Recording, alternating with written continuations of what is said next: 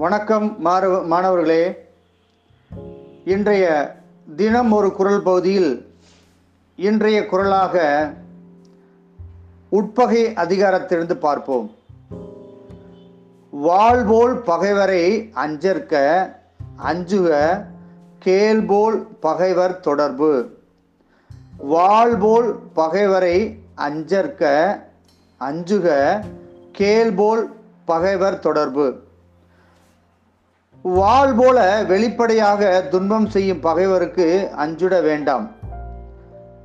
ஆனால் உறவினர் போன்று மறைந்து நிற்கும் பகைவருக்கு பகைவர் நட்புக்கு நாம் அஞ்சுதல் வேண்டும்.